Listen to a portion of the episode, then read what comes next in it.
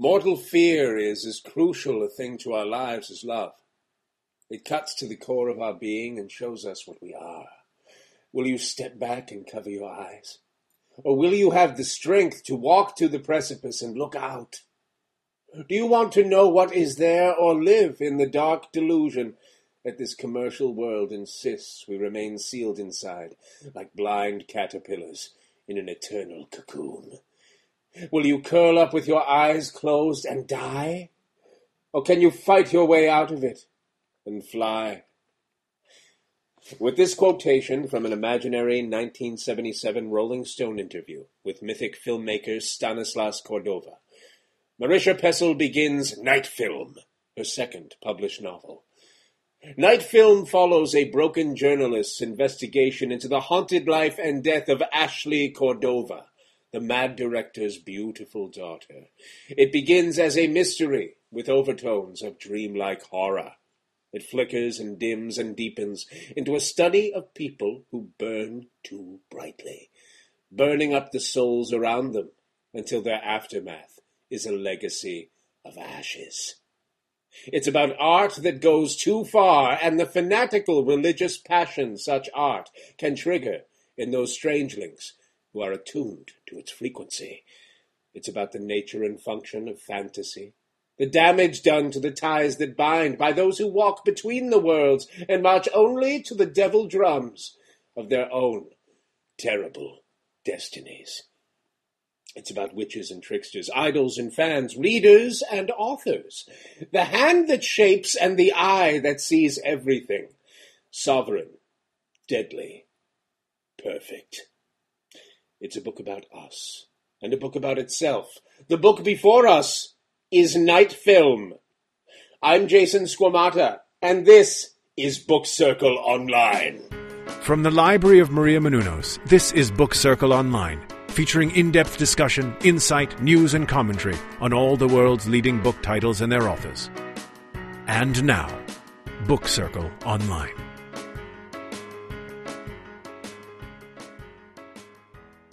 Welcome back to BCO, my darling shut ins. Thank you for stepping into the circle. I have once again assumed the form of Jason Squamata, and I am joined in the circle by. Pat Janowski. And. Christy Gray Lovato. Now, before we dive into the inky shadows of this haunted book, let's talk about Marisha Pessl. Her father was an Austrian engineer. Her mother was an American homemaker who read most of the Western canon aloud to little Marisha and her sister, and enrolled the girls in lessons for writing, painting, jazz, and French. She went to a prestigious private school and graduated Phi Beta Kappa from Barnard College with a degree in English literature. I've been dying to get this book on the slab for our dissection, ladies. This book is right up my dark alley. a perfectly imperfect mashup of horrific mystery, cinemagic history, supernatural thrillerism, and literary shimmer. I loved the way it used faked photographs, internet mock ups, and an iPhone app to lend depth and reality to the novel's backstory, while also tainting the world around me as I was reading. McGrath, the ethically shaky anti hero, finds that he's living in a Cordova film. So does the reader. I'm still in one, I think. Slaughter my lamb, Marisha. How did you guys like it? Well, Jason, h- hilariously, on the on the heels of your reading all of that business there, I, I have to say one of the things that happened to me when I was reading this book is that I found it reading it to myself in your voice. Hmm. It has it, the, the prose, the ideas they have. They have a weight and a heft and a style. There's this dynamic quality that is so much like all that stuff you were just saying, but just in how you said it. Oh, It's true. I moved. Thank you. Thank Yeah. you, Pat. Yes, I take that as the highest compliment. But yeah, go, on. Um, yes. Oh, I'm sorry, Pat. Um, but mostly, um, it's it's uh, to me, it's the thing that that struck me was it's about it's about living life to the fullest, um, but not phrased like the cliche that I just said, or marching like to the beat of a, of a different drummer, or that cliche either. It's it's it's basically uh, pursuing your passions with a focus and a purpose and an energy, and and I found that to be very um, very um, inspiring. Sure. I mean, that's the standard that, that Cordova, this director, who's the core of the mystery, that he like bids everyone in his world to to like live up to, and and in a way, as much as he seems to be sheep, steeped in shadowy darkness, the book seems to be imploring us to do the, the same thing. Exactly. Yeah. Whether in darkness or not. Yeah. Whether it leads you to darkness or wherever you find yourself. Right. Indeed. Christy. Well, I have to say, this is a book that snuck up on me. I thought, you know, when I started reading the book, through McGrath's journey, we explore all of these horror tropes, sort of dancing with, within the films of Cordova as he sort of explores them for his own research about Ashley's death, but also the, as he investigates further and further into Cordova's life. And I was thinking, this is really corny. These are all things that we have heard before, seen before. And then maybe two o'clock in the morning, I can't remember what happened. The cat jumps off the counter. I don't. But the next thing you know, I am like up, peeking through the curtains. I don't know Uh. what's going on, but I am terrified. So Yeah. I'm- it's it works. It's effective, and it it builds the way that McGrath sinks deeper and deeper into the world of Stanislaw Cordova. Yeah. Right. Yeah. No, I, I hear that. Well, yeah, and I think, it, and it's interesting in the way you talk about the kind of tropes being hit on. That there's like a there's a postmodern quality to uh, to the story in that Cordova, this mysterious director, is this he's this collage of all these facets that we would ascribe to great directors that we know about. He's Kubrick, the great genius who does these tormented allegories of, of the human condition, but super secluded and just, you know, considered the supreme artist by all around him. He's David Lynch in that he's, you know, his, his stories are cryptic and ambiguous and leading you to these dream like places where you're searching for love and amidst the harrowing of hell. He's uh, he's a Coppola, and that he has like this family of, of fabulously beautiful and elegant people around him at all times, and. Uh, and Dario Argento, which, by the way, by like uh, while I was reading this, I came across uh, this book about Dario Argento, the great Italian horror director. Right, right, right. The gore fest. Yeah, yes, yeah, and, and he does. I mean, his his uh, his his films are super gory, but they're steeped in this elegant stylishness. And uh, but this book is called Profondo Argento, and it's lavishly illustrated with these amazing critical exegeses of all his films. With it, like it seems like a quarter of the book is given over to a study of uh, Asia Argento, his beautiful daughter, and the lead actress in No many of his films. Oh, yes, how interesting. yeah, So and- like an allegory to Ashley. well, yeah, I'm reading this book. I, I, I felt like not. I mean, obviously, you know, uh, Marisha Pessl is aware of Argento, and but I felt like she had actually looked at this book. Totally cool. You know, yeah, and How how amazing for her to have intimately reached into your mind like that without even knowing it. yeah, indeed, indeed, Yes, yes, yes, that power. But yes, well, and just to wrap that up, though, I like I, I, I feel like uh, by having all those bits and pieces of all those other directors spliced into this character. Like Cordova is the idea of a film director, and he's this like archetypal figure. So, in the same way that McGrath, our lead character, is this kind of like he's he's a he's a cliche in his own way. This kind of like cardboard cutout or this clip art of the the journalist who went too far or the journalist on his last legs, kind of going into this world. Who of- needs to redeem himself, maybe. Yeah. Or who needs to just go through the horror that is his life and come out the other side Right. somehow. Yeah, and Yeah. he and it, it felt like he's a mask for us to wear to go into Mm-hmm. this. There are like all these kind of like uh, like naked tropes and very allegorical, you know, kind of modes like that are just doorways through which we encounter something that is um, it, it's all more than the sum of its parts, basically. Well, you see that you say that these naked tropes, though, but and drawing back to what Christy had said about it sneaking up on you. Um, what's cool about the the horror in this book is he just uh, Marisha actually, well, it's it's McGrath too, just hints at the gore. There's no, it's it's a.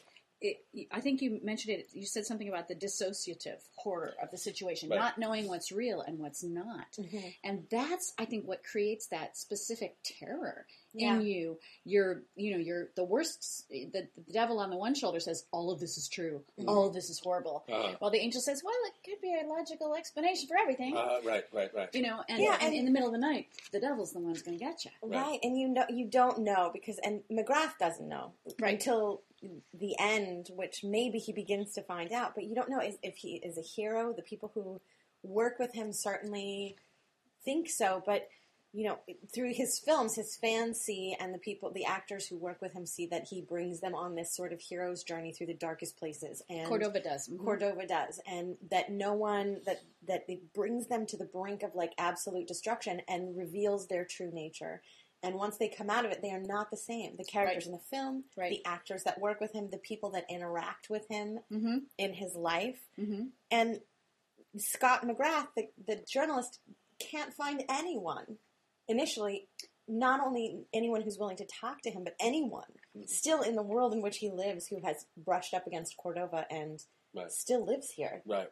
Well, and the the more he steps into darkness and kind of lets go of some of his preconceptions, we see these people kind of emerging from the woodwork, Mhm. and you know, and that seems like a natural process. But of course, as we go, McGrath starts feeling like he's in a Cordova film. We, you know, we start questioning the reality of everything, especially in retrospect. I mean, you get like as we move through the reveals, you look back and this stuff that just seemed, you know, gratuitously weird or The you know, club in Long Island. Yes. Right, Yeah. There's this Oh. incredible thing where they, he's he's there's the sex club that's maybe connected with Ashley called the Oubliette, and he has to sneak in through this, sneaking along the beach at midnight With the waves with the waves threateningly threatening crashing him, and, and- then climbing up a rickety staircase Right. and sneaking in, and there's this all this strange like gender bending trompe l'oeil menace going on in there, and he has to flee away as the tide's coming in, Mm-hmm. running along the beach, and the waves are crashing up against him on the rock, and I'm like.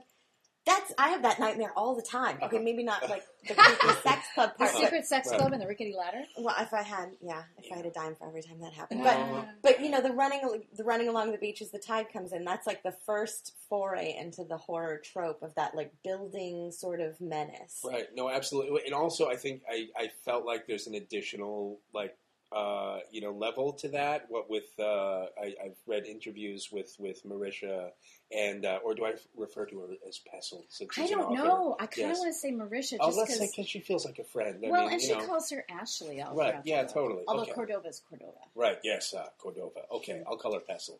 But um, so Pessl, uh, she you know talks a lot about Kubrick in her interviews about who you know the main um, inspiration oh, oh, for. Cordova Oh, was. cool. Yeah. Uh-huh. and uh, so I couldn't help in that in the oubliette in the uh, in the sex club scene. I couldn't help thinking of Eyes Wide Shut, Oh yeah. which uh, you know it, it's it's you know in, in the wake of of its release as Kubrick died, and it has all these apologists and all these people have tried to explain to me what how it's an important film that fits perfectly into his oeuvre, but.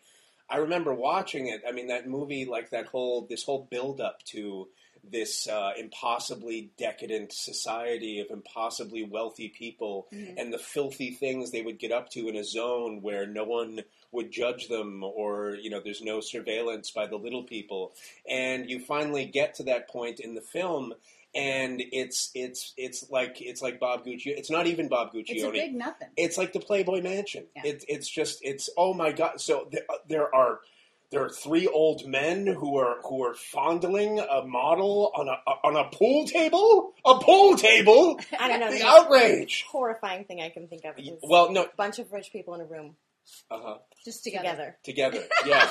In Uh-huh. general. In Right. general. Yes, beyond the reach of our of the scrutiny of the rabble. But uh, but it, I, I, yes, and so that I mean that's it's kind of a side note and not exactly germane to Now- the velocity of the Now story. you but- said you said it, um, that it, you you recalled all those great directors that this seems to that Cordova seems to be an amalgam of, right, right, and and um, and that's something that comes in again and again in the book. Um, she reveals just enough about things, like about the Mhm. movies, and she drops enough reality Right. in there that we can't we can't be sure if things are real or not Mhm. in our world, Mhm. let alone the world of the book. yeah, Um, you know, I find myself looking things up. That was this? Did this really happen? Was that director really a person? right, right, right, right, right. Um, and uh, and and there's and that's I mean an, an amazing aspect. well, it uh, makes it fun. It does because there's like a whole world here, Mhm. and I guess in her composition of the book. Um, most of her time spent in the book was world building. She spent a couple of wow. years creating this whole filmic history for this director. I, you know, like sh- I, I feel like she knows the storylines of all those films.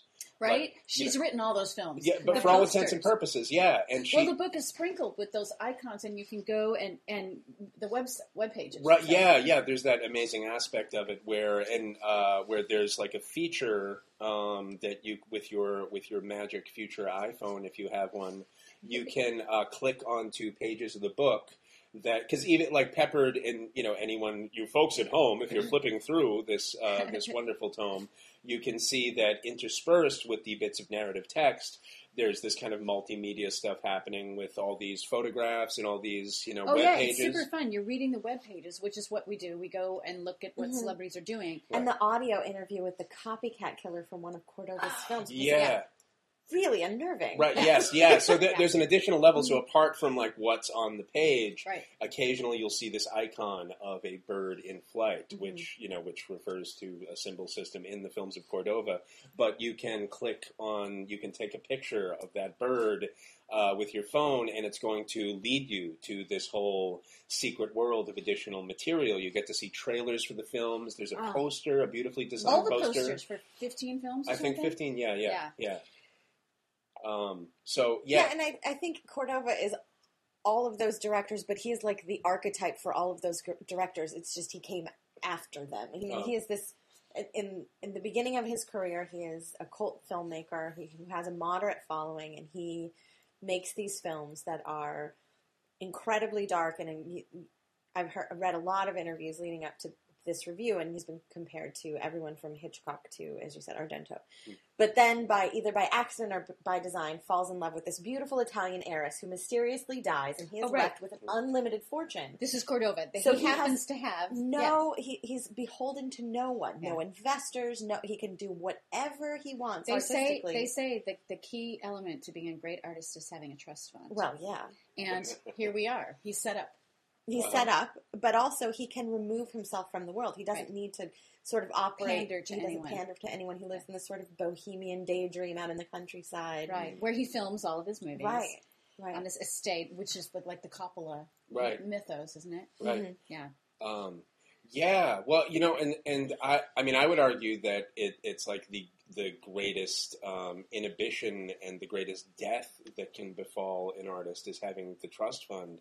In my in my view, like you know, he wants those resources. He marries this woman because he's in love with her. Right. All of a sudden, he has these resources, and his work gets darker and darker Yeah. and more dangerous and more urgent because with all these resources, he's trying to put people in the desperate situations that he endured in which he had to like find some meaning and impose some meaning.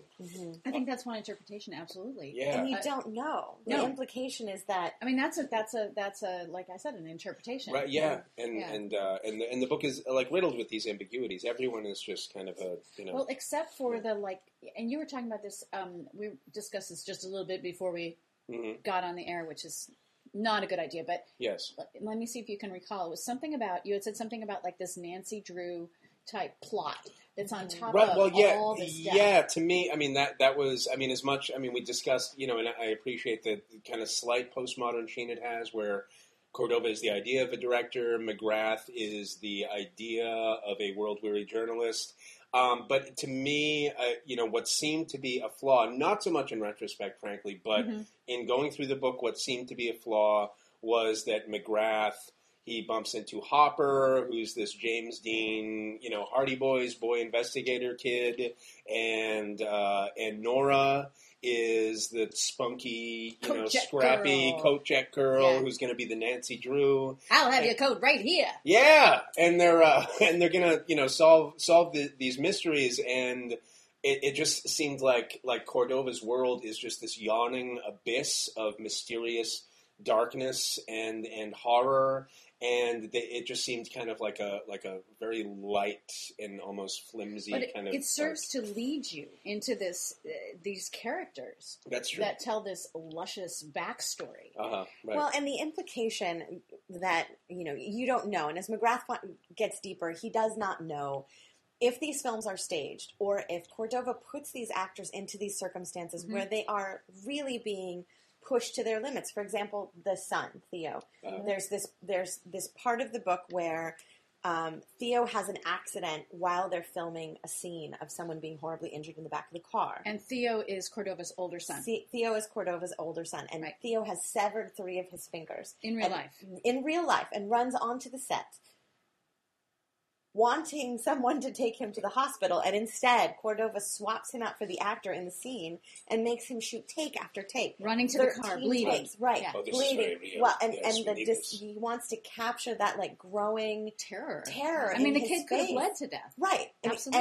And if they had taken him to the hospital, he probably could have had his fingers reattached. But, Exactly. But he the ends up- implication yeah. is that all of his films are like this. All of his films are these people being put in extraordinary circumstances, and it and it lends itself to McGrath's confusion about whether he is kind of slipping into that world, and he's looking for cameras he doesn't know. And so for me, that Hopper Nora thing, right up until the end, it totally felt like a setup. Uh, I, I right. expected them to be to sort of actors. reveal, yeah, Yeah, that right. they were not. who they Cordova said they put were. me in that. coach Yeah. area, yeah. Well, you know, and like I said, in, in retrospect, having gotten to the end of the book, you know, Mhm. this is something I'm like arguing Well, which with ending? and, and There are- fighting. there well, true. Well, get, Six getting or seven or eight false endings. getting the to book. the serpentine bolus of endings at Yes. the end of it. Yeah.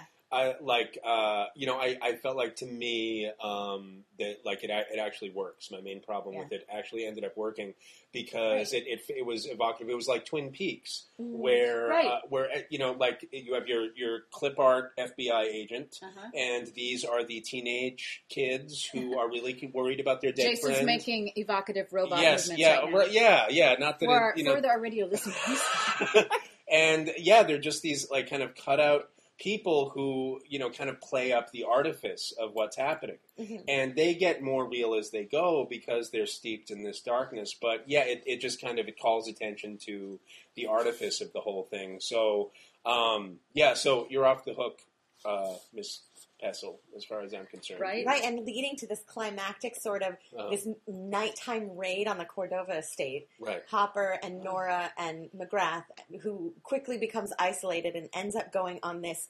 maybe, most likely, drug induced sort of dark night of the soul through all of the Cordova Oh, film yeah, sets, yeah. which are still intact on Right. the estate, Yeah. with all of the props and every sort of every detail is yeah, still and, there. and that is in so many ways a like a you know a, a climax you know Yeah. to to this thing because like one with, of them. well yes yeah but Sorry. but but to me it, it's like it's not exactly it's not even like towards the end it's No. just sort of like beginning the kind of passage towards the end of the Right. book but it's the whole book imploded into a microcosm Mhm. where you know it, it's almost Yeah, you don't know what's real. You don't know if the props that are there on these sets. uh, He's uh, so McGrath has possibly been drugged, Mhm. um, and he's rushing through. He's, he's, he's looking for, uh, or is he being chased? I can't remember. Um, and uh, chased by shadowy figures. chased by shadowy figures. Right. Exactly. and dogs. He, oh, that's right, because he's made his way onto the Cordova estate Right. through the labyrinthian security systems, Mhm. and um, and he finds himself going from set to set of all the different movies, and there's Right. the artifacts from the movies, yeah like the like the briefcase that's behind the bed, is that the Right. thumbscrew one? right And um, and you don't know if that briefcase was always there on the set, right if some fan placed it there, Yeah. put the thing in it that rattles, you know, that thumps threateningly. Who knows? It's all, and neither does McGrath. Right, mm-hmm. right, yes, but the the briefcase is such a beautiful thing to me because it's you know because uh, you know there's like this you know the idea that I mean the premise of that particular Cordova film Mhm. was that it's from the point of view of a woman. Her husband uh, might be murdering little boys, Right. and uh, you know, and she, and she doesn't know. And the nature of the horror in the film, you know, which we don't get to see, but is just alluded to, is this building paranoia about do I know this man, and uh, and. Right. Yeah. And, and he just gets to look into this briefcase, which also, in a postmodern way, calls back to the briefcase in Pulp Fiction, Mhm. which contains God knows what, but it, Shiny, it's this MacGuffin. something. Yes, Yeah. and which itself is a quote of the briefcase in Kiss Me Deadly, the Mike Hammer film from the 50s, where it contains like the apocalypse basically. But Raiders of the Lost Ark. yeah, yes, yes, yeah, no, totally. The Ark of the Covenant, base, Right. and and uh, but in Cordova's world, it's just it it's uh, we can imagine this actor in this film Thumbscrew. The film is never going to render a verdict one way or the other Right, right, as to right. whether he is is a killer. but this actor gets to look into this briefcase containing bloody clothes and the artifacts that evoke his murder. So that he was the murderer of yeah, children. right. And so someone watching the film, like they're they're going to get the vibration. They see his, that in the actor's eyes. You Yeah. actually do see that. When the actor knows it, you'll know it. That's how that works. right? Yeah. And and but do you know? Well, the, you and, think you see it. Yes, well, and Right? and that's what and that's what I mean. Cordova is the idea of a director, not like in, in the like shorthand sketch of a director, but he's what we want a director to be. Like that idea of Kubrick, like kind of basically kidnapping people and keeping them on his estate. I mean, you know, I mean that's the you know it, it it's the it's the uh, it's the the fabulation, the most hyperbolic view of what making a film would be like, where Right. you brainwash all the actors into Right. their roles, you Right. eliminate all you know connections to Or the outside Apocalypse world. Now. Did you see the oh yeah, with- Heart of Darkness. Oh, Yes, yeah. God. With with um, Sheen and how they filmed that. There's this documentary on it that's devastatingly Right. good. Yes. Anyway, similar idea. No, totally. Well, that um, in that and that and you can watch that film as Cordova goes to Vietnam. Yeah, know? and the, yeah, Well, and the, the what's what is um, uh, there's even yet another layer of depth to that because is Cordova killing children? right. This is something that McGrath Right. finds out on his journey. Right.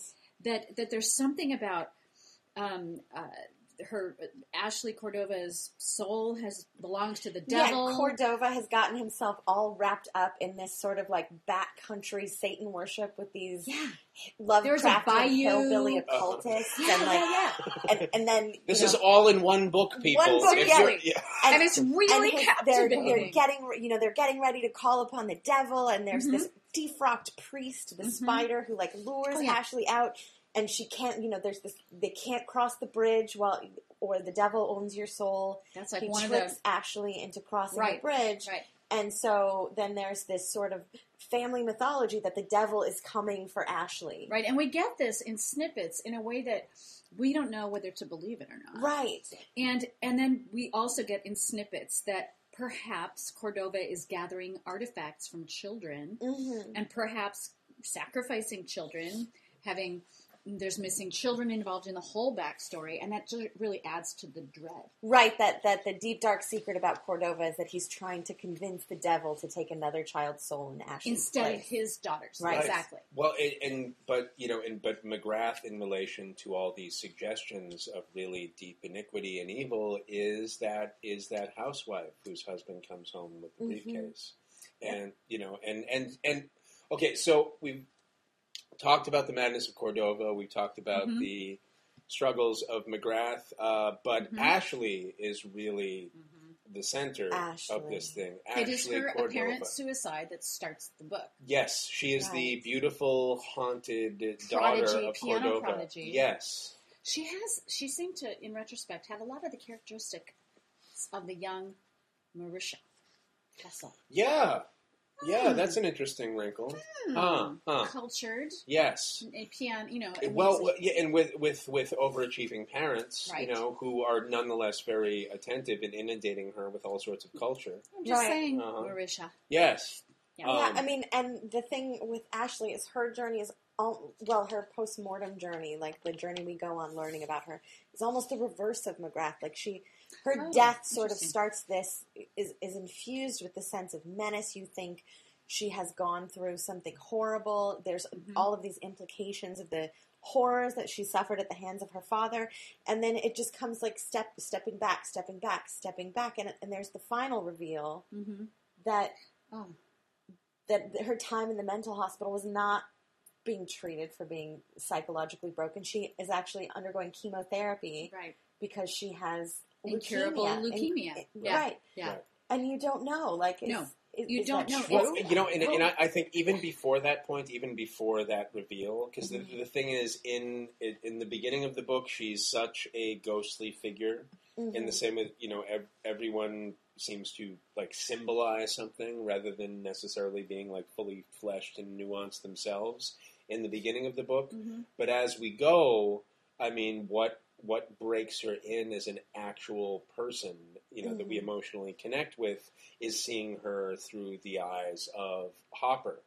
who and and also and he becomes human when you know at first he sort of knew her maybe Like, and oh, we spent some time at camp together. Yeah. This weird, like high pressure camping situation where everyone was sort of tortured. Right, the Right, uh, yeah, the, yeah. the bad kid camp, Yeah. the like Yeah. quintessential bad kid camp. right right right That's like a Hanoi death march through the California desert. It Uh-huh. does not sound fun. No. not It fun does not. camping. not at all Yeah. but how else are kids gonna learn you Right. know?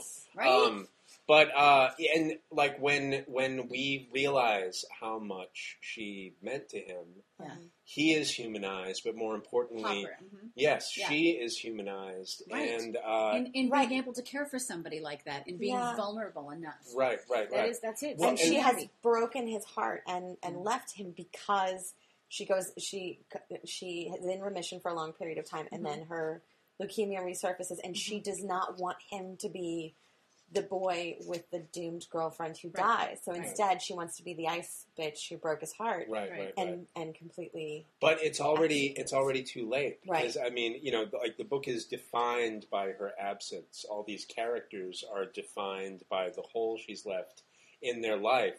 But when he starts talking about what it was like to be alone with her yeah and what it was like to know her, then we miss her too. Right. yeah You Right. know. And- Finally. Well, yeah. I mean, come on. She's like, the, like you, the okay. Come on. Is she not like the paragon of girlhood? She's like brilliant, Yeah. kind of crazy, real pretty. Yep. Really understands people, is able to manipulate all of these poor Is super suckers, rich. is super rich. Yeah. Right. But it's she does not become like like that parent. You know, she's like this goddess, but until Human, she yeah. becomes vulnerable, Yeah. Right. she's like untouchable. Well, you know, and and uh, in the, I mean, the uh, the artwork and the photography in the book. There, I mean, we actually get to see photographs Mm-hmm. of Ashley and stuff, Right. and it's very well done and it's beautifully done.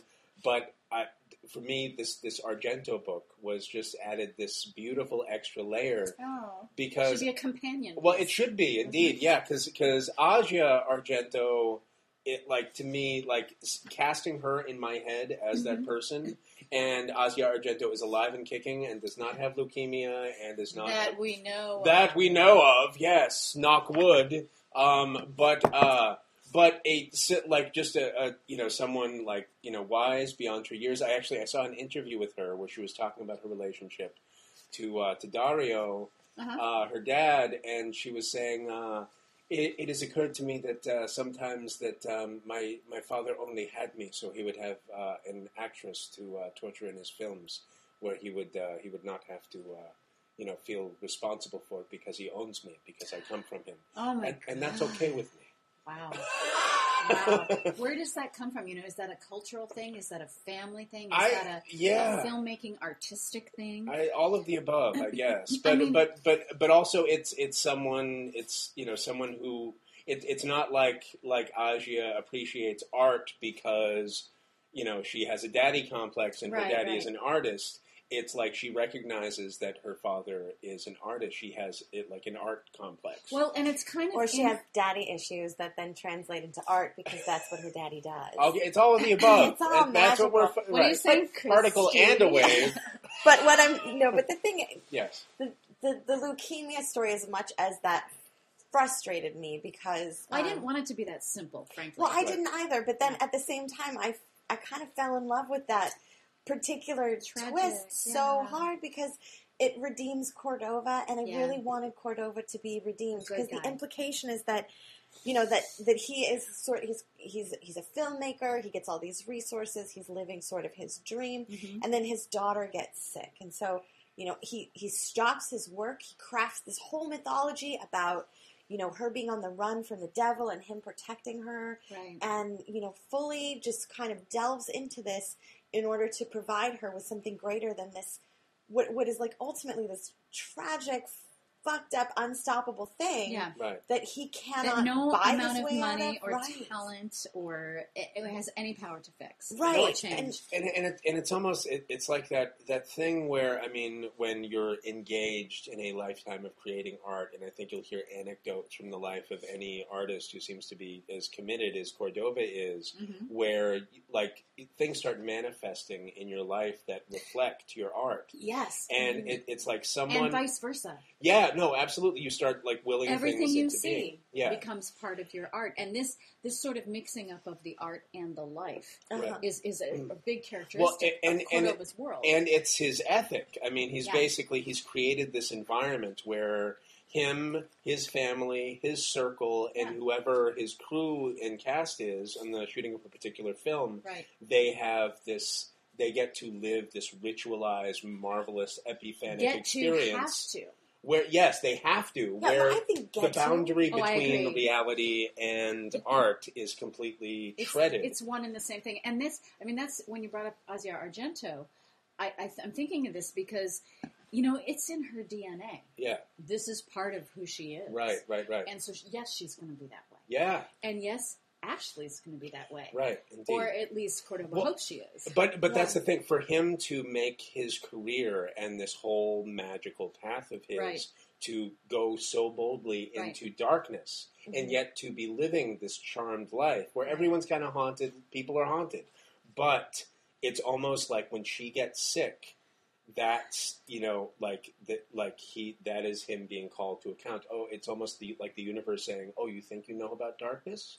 Here's Right. darkness. Here's and his the thing- films, his yes. films are about going through that darkness and Right. coming to the end, and they're not about answering anything. Right. There's no limits to anything. Right. So it's, a challenge because he wants to fix it. You Yeah. know, I mean, he wants to fix this in a very un-Cordova fashion. Yeah. Right. You know, like this would not happen in his films. Him trying to get her better. No, no, no. Right. In his films, he just wants to explore everything to Right. the end. Yeah. Yeah, yeah, yeah. Yeah, and the and and almost Ashley goes through that journey against his will. Like he has Right. her she's in the she's in the hospital, she's undergoing chemotherapy, maybe.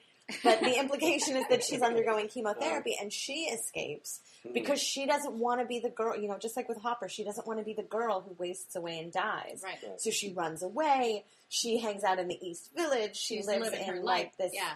this Weird, like flat, weird- above the yeah. right above the Asian grocery market, Right. and then like breaks into the piano store, Yeah. plays like five amazing concerts in the middle of the empty piano store, and then throws herself down an elevator shaft Right. because she doesn't want to be the girl, you know. Who And, you dies know- of leukemia, and she doesn't want to be the girl whose whose dad is trying to save her from leukemia. She wants to be her own meta girl, you know. She Uh, wants like to be her Well, than- she wants to be a. re- I think she doesn't want to be a meta. She wants to be a real girl. You know, Aw. and uh, you know, because like Pinocchio. like Pinocchio. Pinocchio. Pinocchio, indeed. This is yeah, and her uh, yes, her barbed soul gets longer and its barbs. And you know, it should be enough. It's enough for Hopper. It satisfies his Romeo complex about Ashley, the, the leukemia. Sure. And it satisfies Nora. For Nora, that is that explains everything that she has seen. Which is appropriate since they're the Nancy Drews, right? Right, but Right. not McGrath. That's the point where McGrath leaves the Scooby Gang behind Mhm. Uh-huh. and really gets down deep. And that kind of brings us to this Inez Gallo, the character Oh. they have hinted Oh. at. But Coyote. yes, Yes. the coyote. Oh yeah, his main aide, right? Cordova's Uh-huh. like assistant um, in every in all things. Right, right. Conductor, messenger of, the, Uh-huh. of the Right. god. Yeah, and the- the Coyote that godhead. ushers people across the border in Mexico. Right, Right, and also yes. like this trickster figure who sort of cleans up his dirty work and is almost like his border figure. It's- Well, and is is setting traps, you know, Yes. and and so so coyote figure in the Native American like you know trickster god Right, sort right, of sense, right? Um, and uh, but also uh, Hermetic. She's the Hermes figure, and that Mm. he is the lofty, Zeusy godhead of his personal universe, and she is his messenger, kind of conducts and sews things up, and she's also a crossroads figure because. Uh, McGrath, you know, kind of like meets her at these thresholds into Of the hell. deeper of hell or the world of Cordova Right, right. you know, she's this sort of interface between like you know very reality. Indeed, well, and uh, and it's a book, and uh, and you know, I'm talking about you, Jason. ah, I'm a book, Don't be so modest. and so and she guards that gateway, and uh, and and so she's sort of like Hermes Psychopompos. And that is a facet of Hermes that conducts souls to the underworld okay. and takes spirits back from time to time, depending. Like well, and she so she did all these things. It's like she explains Ashley was sick. and then she was getting treatments, and that co- corresponds with all those weird times, Uh-huh. right? right. And then Cordova was that old man in the in the Right. institution, right? Right, In the and nursing I home. love that. I love that. Oh yeah, because, Because- you're going, wow, he's really gone. Yeah. Yeah. it- Or or is or- he Is not? he? Because well, and we find out that that's not the case. But it's like she. It's in one of the like 17 endings. of and, and that and that and that brings to mind something that uh, that you know that that was uh, beautiful to me in the book was um, McGrath's journey from uh, like as these sort of supernatural stuff in the story in Ashley's story, the supernatural facets of her death, is the supernatural facets of Cordova's world. As those things start to suggest themselves. McGrath is almost annoying in his resistance to those things. Yeah, he right. is so like Yeah, no. dialectical materialist, like that's just bullshit. And didn't doesn't Beckman tell him? He he gives him the out basically. He says, "Oh, she had leukemia." Or- right? Yeah. Yes. And so, and that Coyote that kind of makes sense of stuff. Yes. And uh, but it's almost Beckman gave him the idea. like what when he's gone through this whole experience, especially like the Hellfire initiation of actually storming the estate Sure. and rampaging through this like microcosm, this collage of all of Cordova's like self-made universes. As Mm-hmm. Right. he's rampaging through these sets, and he comes out the other side, Right. all that stuff is cast into doubt, and he's like, maybe that that stuff is true, and he's let the supernatural like crash into his headspace, Yeah. and it's completely like upended his sense of self. And he's gone on this journey that a character goes through in a Cordova right, movie. and that's when he circles back to Beckman. Beckman, the Cordova scholar, who Right. Who he, we had seen at the beginning. Right, he's it's like a contact of his when he's initially sort of investigating Cordova years Right, before right, right, that right. destroyed his career. And Right. Beckman, he comes to Beckman, he's distraught. He's like, "I'm living in a Cordova film. Nothing makes sense anymore." These and and he wants to know what are the fucking rules. Yeah. And Beckman lays out for him all of these sort of tropes and characters that are unique to the Cordova film. Yeah. And he The little symbols. the Within. little symbols, the characters eating raw meat, and the specific brand of cigarettes. Oh, and, right. right, and he Well, because he has a different cat named for every little symbol, right? right, Yeah, yeah, yeah. Mm. yeah, and he tells him that that Cordova's favorite character is is Are you reading from the book? You I can, it? yeah. It's it's my it's one of my favorite parts because I think it totally um, sums up his encounter with with Inez with the Coyote. Right. Often, at some point in a Cordova narrative, the hero encounters a character who is life and death itself. He or she will be sitting at the intersection of the two, the beginning of one, the end of the other. Hmm. It will be a decoy, a substitute to grant freedom to the real thing. So Inez is like shows him the Cordova like proxy in the hospital Yeah. and it's like here you can take this you can take this that this was all a farce this was all about ashley's leukemia and a totally crazy director trying to make it make sense within his own mythology Right. or You can have the truth. You could have the truth Right. well, but uh, I, well, I feel like she hands that to him, and she's saying, "Here's what you want. Here's what's going to make Here's the sense of this." solution, which Yes. is what McGrath seems to be pursuing. Yeah, but Yeah. she's not offering him another option. But he, because of the journey that he has made, he can't accept that Yeah. Right. because he's seen like a bigger view Uh-huh. of what's possible in a human life Right, because he's, of his he's, contact. he's become one of those people who has been in a Cordova film, Right. who emerge, who emerges totally changed. Every actor that's ever been in a Cordova film Right. comes out a different person. well, right and it seemed like for a minute that he was going to take it right? Right. there's like the leukemia this is and another then, one of those endings. and then nora is the 19 year old Yeah. Scooby at Kochek girl is throwing herself at him in the middle of the night Yeah. and i'm so frustrated don't i'm gonna fuck just her, yeah. please don't fuck her please Yeah. don't let this be oh your wife left you for a man with actual abdominal muscles and Yeah. so you had And this, this is like your problem. kooky adventure and then you Yeah. shacked up with a 19 year old okay, this might fine. be a bit of a stretch to me. That seemed to be another like like call out to like something in the genre. That was like the girl with the dragon tattoo because to me, right that's the Oh, thing that doesn't quite work in that story. okay but nora is no lisbeth salander No, she isn't. Right. Yes. And what I love and about McGrath those is no. What's be. his I mean, face? yeah, right yeah. yeah. Yeah. and i hate those books anyway after i read the interview uh, where he said that that was supposed to be a grown-up pippi longstocking Yeah, after she had finally gotten absorbed into Yeah, the don't- system. Oh Yeah, my don't- god, don't no, that makes me there. love them. I'm gonna Yeah. go back.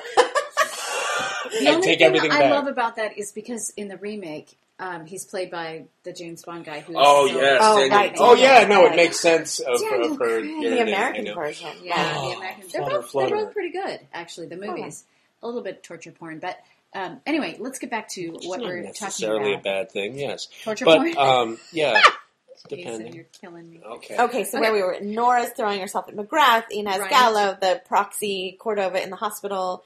Right. Um. Oh, there was the thing where um his daughter, Sam. He's he's got this daughter with his ex-wife, and he thinks all his problems are because his ex-wife left him for this bodybuilder. Well, no, this this perfect man, Uh-huh. and he's uh, his, and she doesn't trust him with their kid Sam anymore, and so there's this this fraught a relationship. And there's also all of this implied imminent menace to Sam throughout the book, which totally Right. killed me too, right? Oh, it's brutal. If you have a kid, that'll it'll kill you. Right. And but then it turns out Sam knew Ashley. Right. And and wasn't it how how did he Or, figure or that met out? her. Didn't know her, but She- no, met she her. met Yeah, her, but right. but Ashley gave her something, and Right. he asks his daughter, um, "What was she like? What was Ashley like?" Yeah. And his daughter says, "She was magical." Yes, and this is and this is a breakthrough, like I think for him, and a breakthrough into that world of the supernatural because he, you know, is so steeped and jaded and conflicted in his relationship with other people, with his wife, with her Right. husband, with and you know, I, I, I think with with anybody who's you know been a bit you know chafed by life Right. you know the, the children in your life are like arbiters of honesty Mhm. and like an unmitigated unfiltered reality and to hear you know that his daughter like brushed up against this person despite this kind of reductive view Right. of ashley's history Right. she had leukemia she was just a messed up girl blah blah blah mm, fucked Yeah. up by her insane Maybe. father Maybe. Yes, and that there's you can read the facts of the matter in a way where that story makes sense, Yeah. but there's also this other thing. And with her unfiltered view, his daughter saw her and saw a magical being, A and that's being. true too. Well, it's and that I mean that draws back to the, the very first time we hear about her, their life on the estate, all of that stuff. And what's what's really cool about what that contributes to McGrath is he wants the truth. He's Yeah. written all these true crime stories. You know, this is the, the solution to this case. It's all explainable. But this is the one that brings him into this sort of the real truth, which we all know, which is that the world is kind of magical and you cannot explain everything. And I'm not saying I can sit here and levitate and you should believe me. I'm saying there are things you can't explain in a in a beautiful Yeah. human way. And I think, you know, Cordova's fictional fans, um, the reason that this book was so effective at what it was attempting to do to like beguile us and terrify us at the same time Right. is that Cordova's films, the truths that are revealed by Cordova's films are completely subjective. right.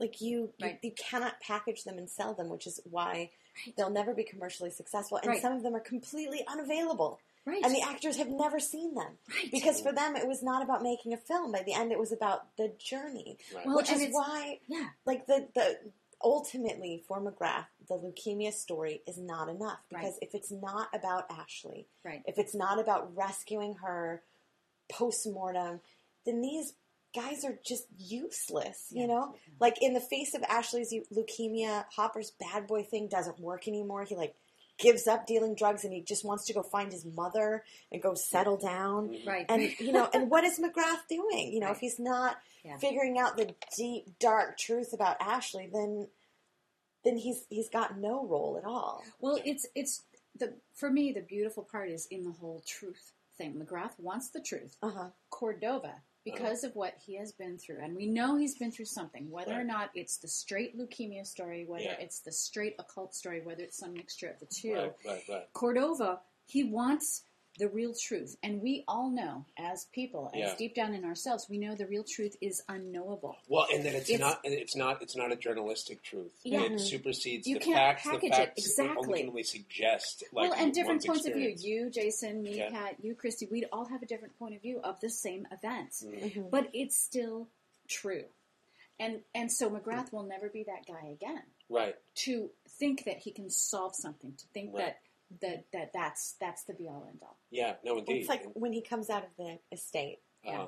Right, he comes out of the estate with three objects. He comes out with Oh yeah, the bone and the bloody shirt right. and the compass, and Right. he like the the bone turns out to be like a bear's foot, Yeah, and mhm. the bloody shirt is Corn syrup. right? Right, right, right. So he takes them to the police and they analyze them, and he's just furious because it's like it's almost like it doesn't matter what they're made of; right, they are symbols, yeah. right. and regardless of what your tests show, something happened. Right, but it, but Right. in his insistence on that, he has been inveigled into a world of signs and symbols. He's beyond the Right. reach of journalism. right. His Or- need for these things to mean something means that his his whole all of his paradigms have been smashed. He has had the Cordova experience, Yeah, which brings him to an ending where he is not satisfied by the Occam's razor most reasonable like view of what Uh-huh. all this meant. That it a daughter with leukemia leading to a shell shocked wreck of an old man who's Cordova in a nursing home. Maybe right. Because that's not a hero's journey. That's not revelatory. It is not like Yeah. transportive in any it's way. reductive. It's a tragedy. Yeah. it's a tragedy, Right. and his God knows, like it, you know, the ending is is so ambiguous and takes us to that place of of the unknowable. Mm-hmm. Like it really, it's like this almost this ellipsis where he's yeah, he doesn't accept the you know the the nursing home Right. shattered Cordova paradigm right. and so he goes beyond and is led a bit further Yep. into this mystery and gets to confront this godlike figure on the threshold of God knows what revelation. Cordova Right. is going to tell his truth, and we are denied that. Yeah, because because once McGrath hears that truth, once McGrath has completed that journey, Yeah. he doesn't live here anymore. Right. We Right. can't even That's it. understand what what he has. Because he's transformed. Right. Yes. Yeah. Uh huh. Yeah. Well, and and that Cordova, what he, what Cordova has to impart. I mean, you get the impression that Cordova, at some point in his shadowy prehistory, and perhaps this aspect of his backstory is known in specifics to to Marisha Pessl, um, or perhaps, per, you know, perhaps not. Uh, But but maybe it doesn't matter. It doesn't like matter. Ashley's implied backstory. You- It doesn't matter. It doesn't matter. Well, he, I mean, like, like, uh, like Cordova had some dark epiphany Right. in his past.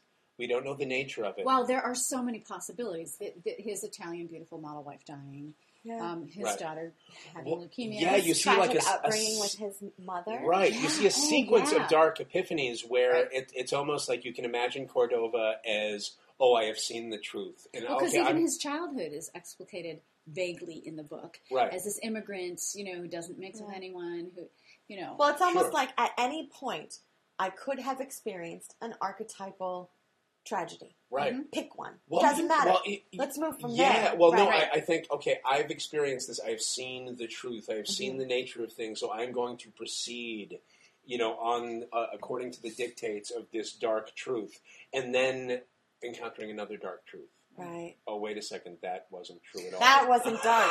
It's dark now. Not It's dark now. enough. Yeah. Yes, yeah. And Yeah. the way, the way we're talking about this, listeners, it makes it sound like this is a really heavy story. It's really, you know, wow, there's these universal truths, which there are, yes. but it's totally captivating. It's really Yeah. fun to it's really fun to read the bits of the. Well, you've read it probably. It's so a you know. romp. It's a it's a it's a giddy romp. ca- I was a dark, terrifying, subjective truth kind of romp. Uh, Yeah. yeah. it's I a love it. quantum romp through the Yeah. shadowy hinterlands of human consciousness and Yeah. film history, and uh, and the lives of these tormented characters, yeah. who are all refractions of our darkest selves. Wow, Jason, that's deep. Um, oh yes, yes. So, uh, all right, okay. Uh, so the end. I feel like we've addressed the ending. Do you have any additional comments, uh, ladies? About we were how you talking think earlier. You were out? saying something about them having um, they could talk because they had been together through some experience. What was it you had said? who could talk? Who? Christie. Um, that Cordova Uh-huh. and McGrath Yes. theoretically. Oh, Oh, right. yes, like it's their like conversation. he had to. Yeah, right. His, you can imagine that conversation. Like Yeah. it's almost like Cordova had to build the com- his companion. Like Well- he had to drag someone through all this Yeah. who Right. was worthy enough to not take that threshold out. Right. Who would he would then be able to kind of sit like oh, and isn't that interesting? So possibly he chose McGrath Well, I because feel like McGrath I mean- had been the one at the beginning Right. who was onto something. Well, Yeah. McGrath chasing him, it's almost like Cordova, you know, is Who like, oh, okay, who? someone wants to know my truth. yeah. Okay, well, you are not fit You to can't sit with me. you can't handle my truth, It's so not a I'm good going to build Yes. Yeah. this Right. machine disguised as your life Mm. that is going to process you into being someone who can sit with me and understand. Which is like a the- Cordova the, only movie. truth I know. Yes, right, which is why it's so confusing for McGrath because the, He doesn't know he's in a movie. this story starts five years before this story starts, where Yeah, McGrath yeah. Kind of encounters false this lead. beginnings, yeah, there's endings. this lead on Cordova that Mhm. maybe he might be onto the deep dark secret about Stanislas Cordova, Mhm. and and and this brief interaction with the world of Cordova discredits him as a journalist, Mhm. destroys his career, right. destroys his ego, which leads to the downfall of his marriage, right?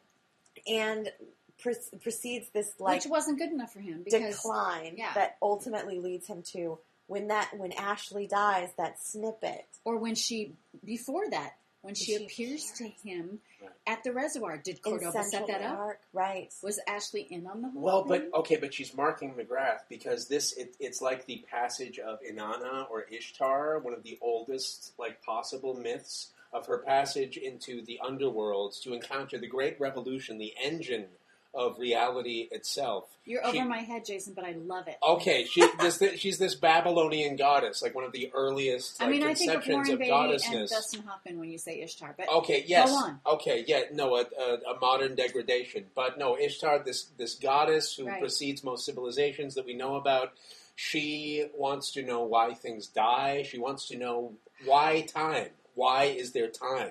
Good why question. is there, you know, why can't Me things too. just exist in a mm-hmm. state of constant rapture and ecstasy? And it's a goddess asking this question. right? And she has to go into the underworld, the night side of the mind, to encounter the primal engine, the primal fact, the ultimate unknowable truth. She Yeah. wants to know it. yeah, And so she goes and she's armed. She's armed with all these powers and artifacts and beautiful facets of her transcendental goddess like character.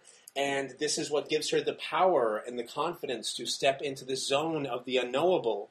And so she goes, and once she crosses that first threshold into the hell world, um, she realizes that she uh, that that stuff is actually weighing her down. That it's getting in the way of her apprehension of the universal truth. she's thinking too much. And at each level, she is stripped. Right. Those things have to be stripped away for her to Which know is these things. which Your is worldly connection. and in conclusion, yes. that is that is exactly what this book did for me.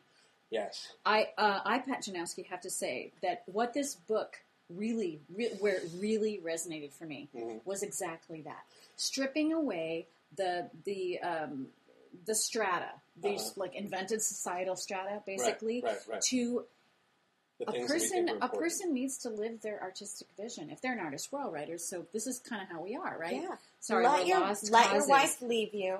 Leave the Scooby Gang behind. let let Cordova's creepy assistant steal all your notebooks. Okay, you stop don't it. need Right. those things. Christy Okay. obviously is a literalist, but I'm just talking about it. It makes me Uh-huh. want to like live more like the Cordova character. Well, yeah. Really live, make my make my art and my life the same thing. Right. You know, accept it, live it, bring out what's essentially you in your essential core, Yeah. because that's why you're here. Well, yeah, and that that's that's a potentially terrifying thing because Absolutely. Cordova has made this pact. I want to know the unknowable. Right. So in his pursuit of that, he grows a family that can pursue the unknowable with him.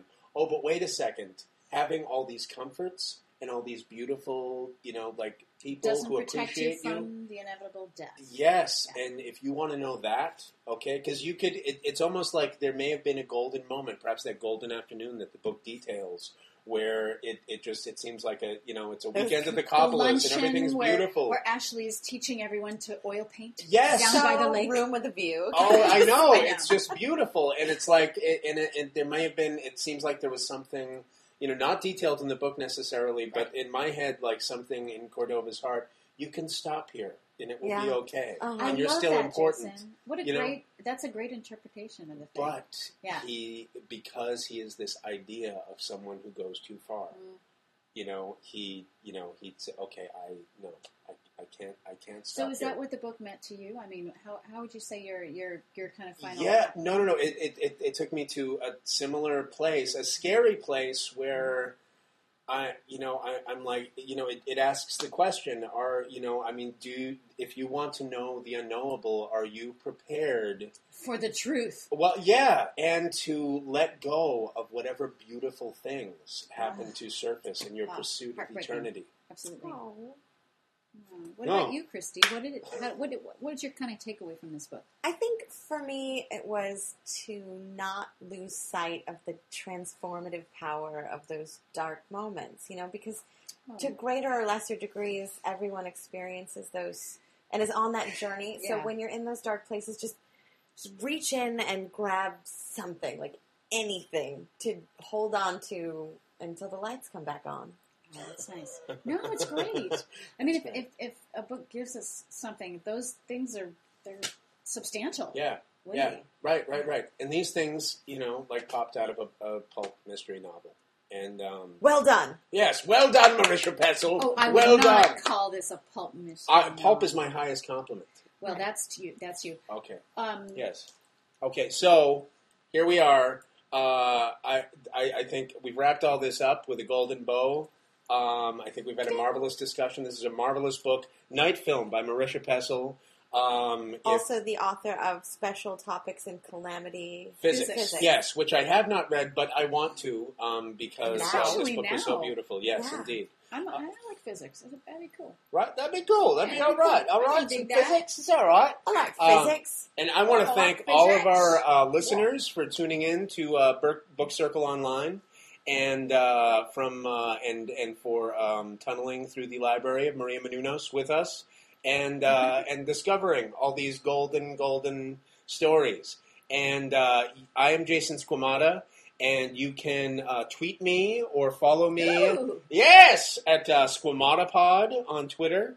And you can friend me on Facebook. It's S Q U A M A T A. Squamata. Squamata. Or you can send me an email at squamatapod at gmail.com. Oh, that's so cute. Okay, Pat, how does one reach am, you? I'm less accessible, but you may try to friend me on Facebook, although people have a hard time finding me. Pat Janowski, J A You gotta fix that. O W. S K I. I cannot change my name. It's such a good name. I, it's a great name. I know. Um, try that, Portland, Oregon, or um, you know, a little note saying who you are is always always helpful. I love you from Book Circle Online, like that. Or I'm going to come over and mow your lawn or do your laundry. That's even better. Um, or you can find out more about me on my band's website, which is bergerette.com. B E R G E R E T T E dot com. And what a band. Exquisito. Lovely music. Exquisito, Check it out. Yes. Kristi. You can listen to my own writings being performed on SoundCloud. Who are you? Kristi. Yes. K R I S T I, Lovato, L O V A T O. You can also find me on Facebook under the same name. I'm actually not allowed to tweet. I'm hoping that will be overturned shortly. But uh, Is it your daughter? In is the she meantime. forbidding you? Uh-huh. no. Yes. All right, we'll stop at that. yeah, I know. Yeah, we're not privileged to know. But uh, thank you for tuning in, and uh, please join us in our tireless struggle to keep reading alive. All uh, forms of media are beautiful and are capable of opening endless doors in our beautiful human brains, but there's something extra special about uh, about a book because it's uh, it's ink blots on a page that our brains decode and turn into endless beautiful brain movies, more beautiful than any movie that could ever be filmed. A book is sheet music for a hallucination and uh, a jungle of hallucinations. And so let's uh, let let let's keep that alive and keep that part of our culture. Um, Jason, Yes. did you ever know that you're my hero? Oh, oh God! You two are the wind beneath my wings, Pat Janowski. And uh, yes, Kristi and, Lovato. right. Thank you. Uh, and step into the circle uh, next time, where we'll be talking about another fascinating book. And uh, love out to all of you. Stay bookish, stay circular. Book Circle Online. From managing editor Jason Squamata, executive producers Maria Menounos, Phil Svitek, and Kevin Undergaro, we would like to thank you for tuning in to Book Circle Online. For more discussion, go to bookcircleonline.com. And if you have comments, questions, or book title suggestions, write us at info at bookcircleonline.com. I'm Sir Richard Wentworth, and this is Book Circle Online. BCO, join the circle.